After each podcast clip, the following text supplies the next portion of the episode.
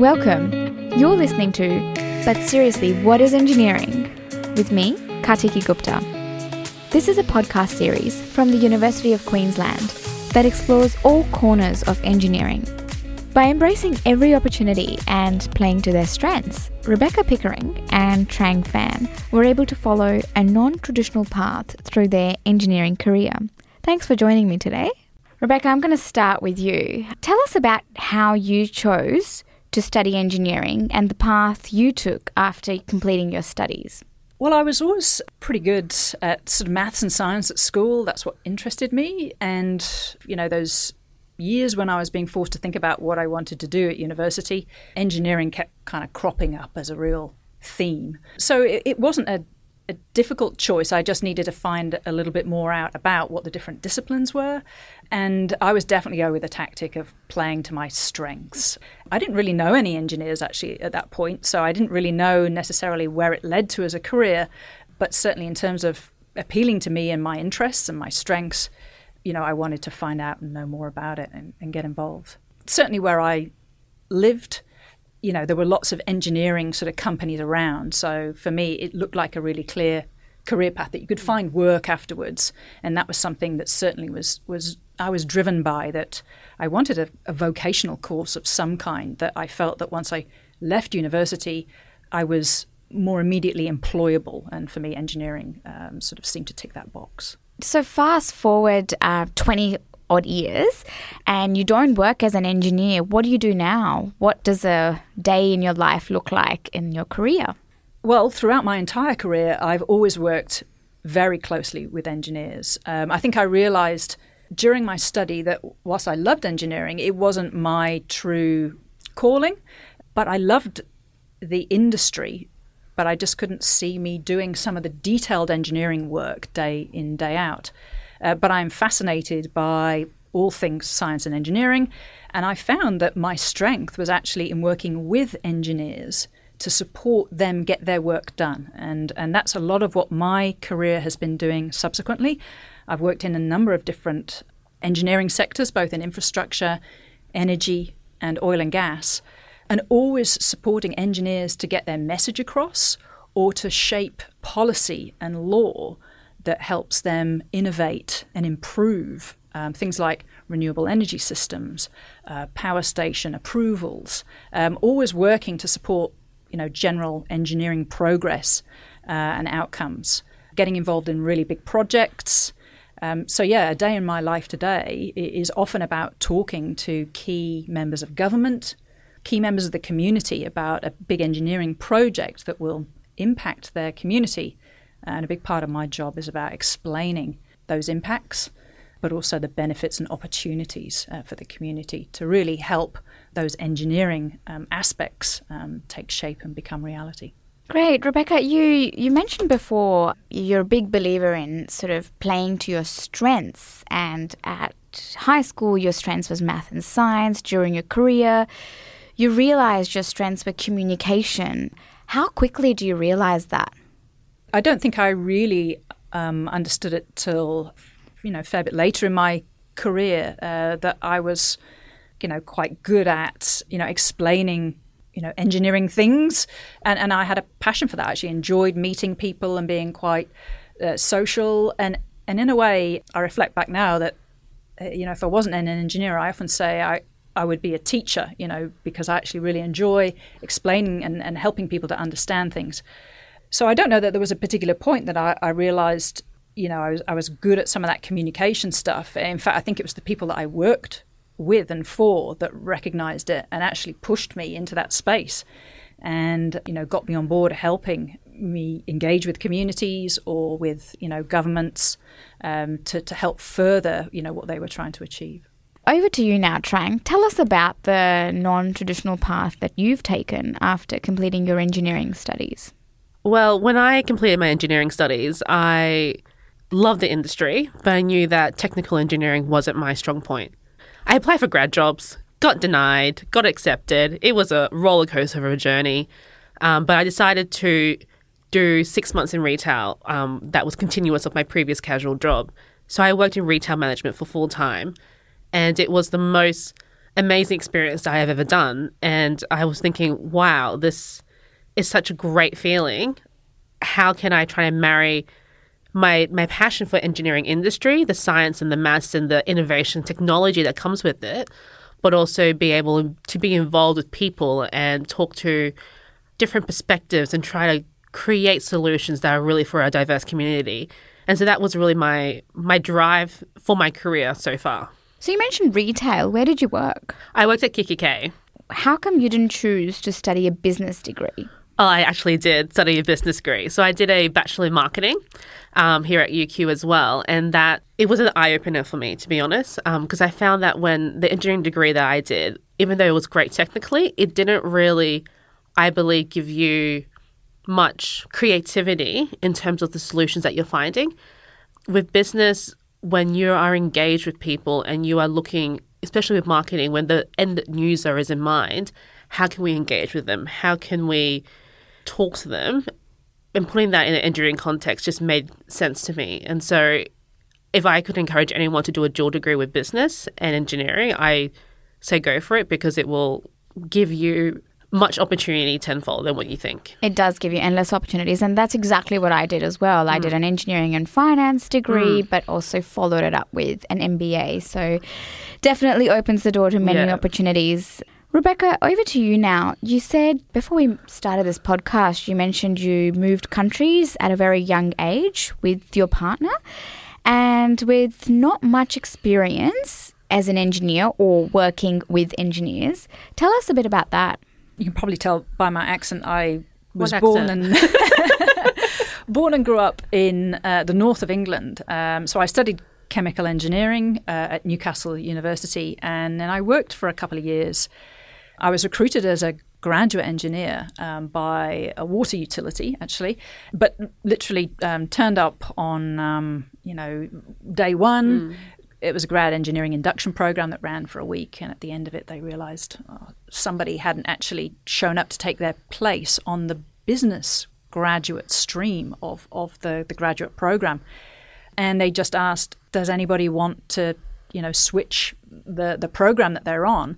And I- my hand shot up. It was just a, a gut reaction, and uh, that was the moment that really I switched paths from an engineering path uh, to a much more business focused path.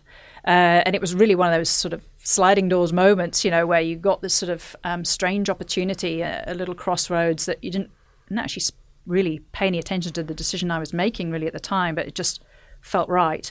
Um, and I often look back at that moment as being quite quite key in me uh, stepping out of the literally on the day I was supposed to start and be an engineer uh, into a pathway that was much more, eh, you know, in a in the business and the general support of engineering uh, industries. Anyway, fast forward a couple of years, I then uh, moved countries. You know, which was a you know a wonderful experience. You know, I had a couple of years under my belt with with a good company in the UK, but when I you know arrived in Australia, uh, it was you know daunting uh, to be looking for work when I didn't have, you know, a couple of years of engineering experience under my belt, as it turned out, I had, a, you know, a, a, sort of a broader, less clear path that I'd been taking at that point. So that certainly was a bit frightening when I, I turned up. I didn't rule out ever going back to that engineering pathway when I got back to Australia, but it, it was just a case of looking for opportunities that, that would play to my strengths, um, that I had that strong technical base and knowledge, but my experience was a bit like Trang, had become more businessy in that immediate aftermath of studying my degree. Mm, completely agree um, with you, Rebecca, because after I did my thing at KikkiK, I went into a role as a business and IT systems analyst for the Department of Education, which is completely off kilter with your engineering degree. But then when the opportunity presents itself, you're just like, well, why not? Like the more you learn about, I guess, the different roles around the industry that engineers can support, I think the more you know your strengths and how you can bring them to your role. So, yeah, it's amazing, I think, how life plays out. I think it's part of the beauty of engineering that it opens up uh, a you know wealth of very you know technical pathways that you can indulge in for an entire career hmm. or only briefly, but it doesn't close off any other No, pathways either. completely. Like because i think when you're studying it and you're experiencing it you get all these really abstract ideas applied in reality and that can be applied to so many different career paths that don't hold it back really. Rebecca, I'm keen to hear from you. So, you obviously chose business as your stream on day one of your career, which is quite different to what you obviously studied at, in, at university. And since then, you've worked in business streams and managing people and teams. Have you had any mentors that you've been able to bounce your ideas off or take that non traditional parts or, you know, take, I, I guess those risky parts into the non traditional ways? Like, how, how have you have you been able to discuss that with anyone? First and foremost, I, I always support people having mentors and having you know multiple mentors. You know, it's always an opportunity to get the benefit of someone else's wisdom, perspective, and to get their insights about you and and how they can how they see you and opportunities and you know your opportunity for growth and and how you might consider opportunities that are presented to you. So yeah, I've had a number of mentors during my career. Um, those that are engineers, but also those that you know are in quite different professions, and I, I value all of them because they actually bring diversity of perspective. You know, I'm very appreciative, and you know, remain generally in contact with all mentors that I come across in my career, and also now try and do the same for for others. You know, whether it's young engineers or or any people sort of who are in the early stage of their career. Um, I can offer perspective, but ultimately, you know, everything has to be your, your choice and what's right for you. Trang, you um, are heavily involved with the Women in Engineering Alumni Council here at UQ, and you have a passion to be involved in gender equity programs like, you know, the UQ Women in Engineering. What stems your passion and drive for that involvement? my passion is really representation, diversity, and the inclusion that comes with that. I think that from my experience being a person of color, but also being in a really male dominant industry, I think it's really important that women feel supported and they feel enriched in their career choices. And that's really what drives me in doing what I do because I feel that as a as a person who's an engineer who's doing well in their career, it's a responsibility of mine to pave the way for other young female engineers. So, as you said, I'm involved with the UQ Women Engineering Alumni Council, but also involved with Engineers Australia's Women Engineering um, Committee. And for us, it's all about attracting, retaining, celebrating, and supporting women because the industry itself, I think, does lack that that cycle a little bit. That we right now we're very focused on attracting young women into our industry, but we're losing women at a much higher rate than we are attracting them. So, what can we do to complete the cycle to make sure our industry is sustainable for young females everywhere? Mm, that's a really good point. So I guess you know we're really good at attracting, as you said, but it's the retention and um, keeping them. What else can we do really to retain uh, women? Um, Rebecca, what's your thoughts on that? Well, what sprung to mind when you talked to me there, but I'm pretty confident that um, I saw uh, over the weekend uh, on a website that, and I feel terrible that I can't remember the lady's name, but uh, Australia has just appointed its uh, first um, female CEO of Institute of Engineers or the chief engineer. Bronwyn Evans, uh, yes, yeah, yeah. Um, so I was really delighted to see that. I'm glad you, not me just dreaming it up. You know, uh, so in terms of you know an ultimate you know role model you know for, for women in engineering to see you know such a sort of a key uh, position uh, now held by uh, a woman that's that's Yeah. I think really inspiring. I was really delighted to see that to see women in engineering you know getting greater mm-hmm. profile. In my view, it's all about having you know the role models. Uh, you know when I first started work mm. you know, there weren't that many female engineers around. You know, I didn't really have them to look mm-hmm. at. But throughout my career, there have started to be more and more. Um, you know, and now I'm seeing more and more young female engineers come through, which is really, really pleasing. Yeah, I think it's exactly what Rebecca said about mentoring is that when there are a lot of young female engineers and they're looking towards the future in their industry, they're like, well, who has who is someone who's done this before? What are the pitfalls I can fall into? What are the opportunities I should really be looking for? By having a lot of female, senior female engineers who are there to give them counsel. I think that is what the industry needs, but is not necessarily what's happening right now. Both of you have taken a um, non traditional path to engineering, never really done any design work. What are some of the strengths you think that really play a big part of taking that non traditional path and working with engineers? It's good to always understand um, the, the field that you are working in. So you don't have to be an engineer to be, say, you know, a, a general manager in a a big, you know, energy company. But it does help if you do really understand the underlying principles that are driving the realities of the either the product you're producing or the service you're providing.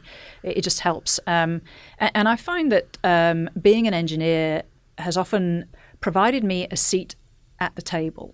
It has created, whether it's right or wrong, it has created respect for me in the business from the engineers that I'm working and supporting.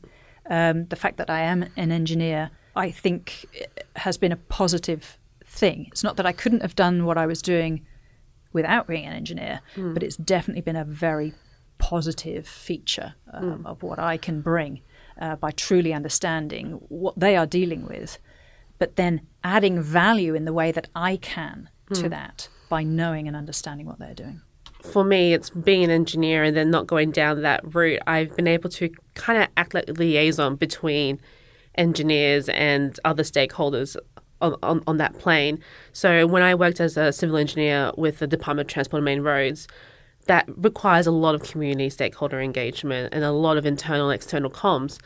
But being an engineer, understanding, well, what are the pain points of a technical project, but then what are the pain points of the community, and how can we evolve and how can we discuss this on a really constructive manner is I think one of the the best things about being an engineer, but then also trying to leverage your strengths essentially. Rebecca, you mentioned in one of our earlier conversations that you had chosen the chemical engineering pathway very early on, even as early as when you were a high school student. So, here at UQ, we offer a flexible first year where students get a taste of all areas of study and then they get to choose what discipline they want to study.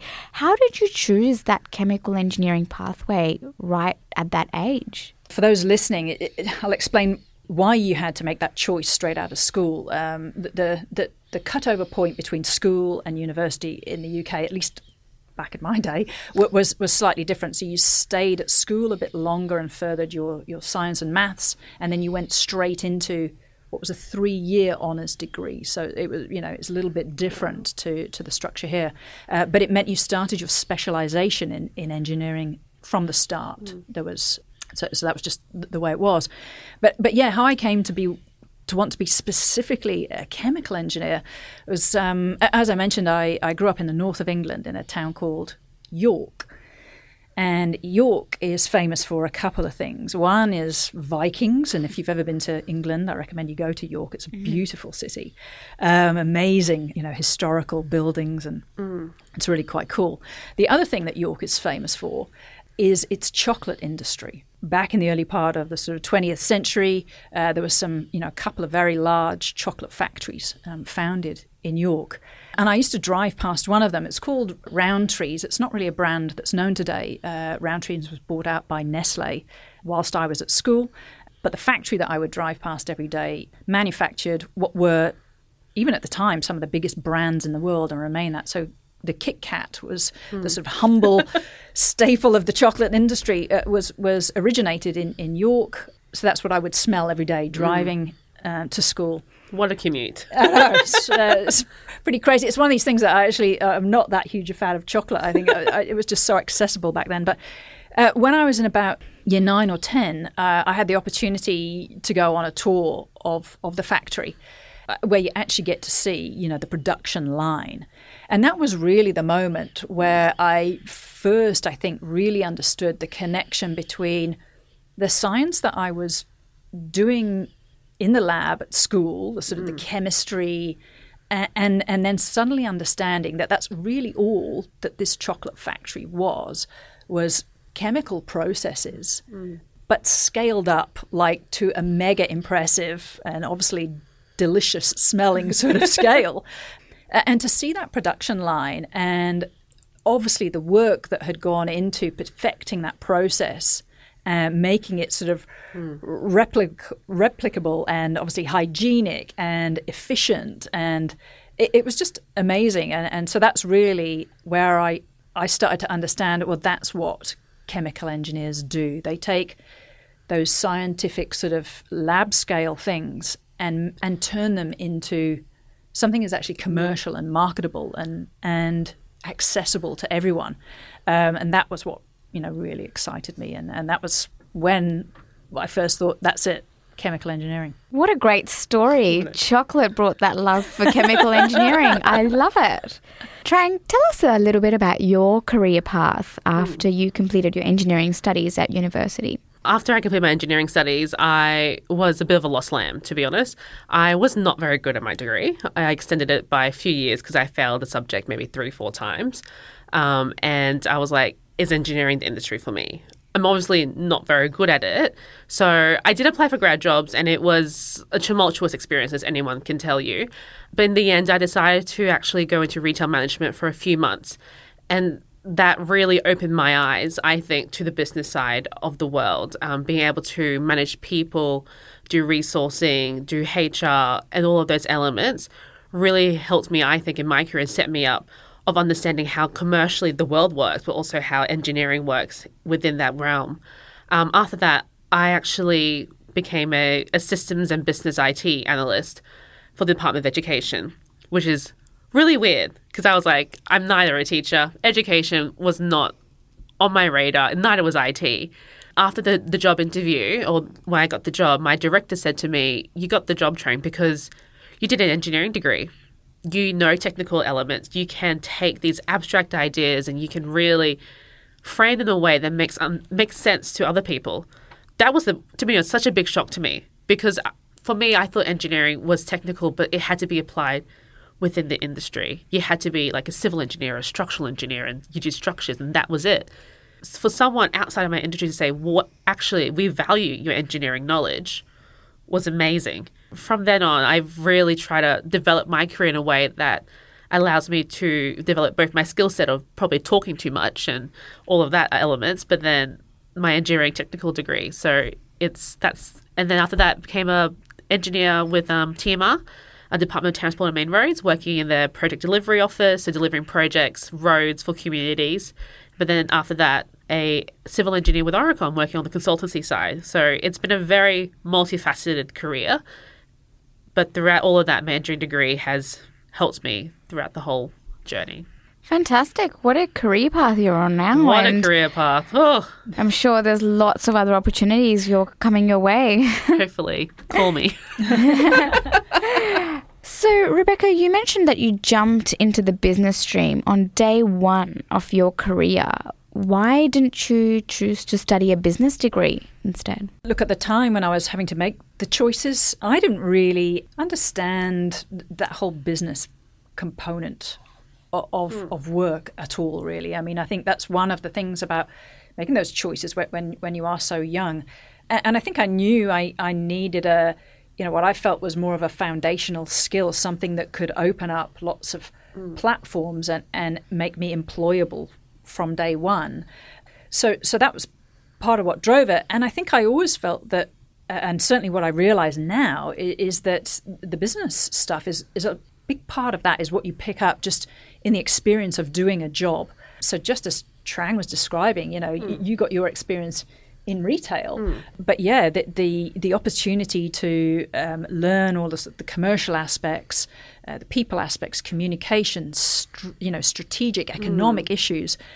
A lot of that, I think, you just learn as part of life. I learned more about you know economics and finance by buying a house than you know I, I felt that I was gonna get from a like a, studying a degree at that point. Mm. Uh, now, having said all of that, you know, I did ultimately go on to study uh, an MBA, you know, majoring in, in finance because it is, uh, you know, actually important to, to to really truly understand that. But at the time, you know, to establish a career y- you know, I really feel like engineering is a very, very strong base to give yourself.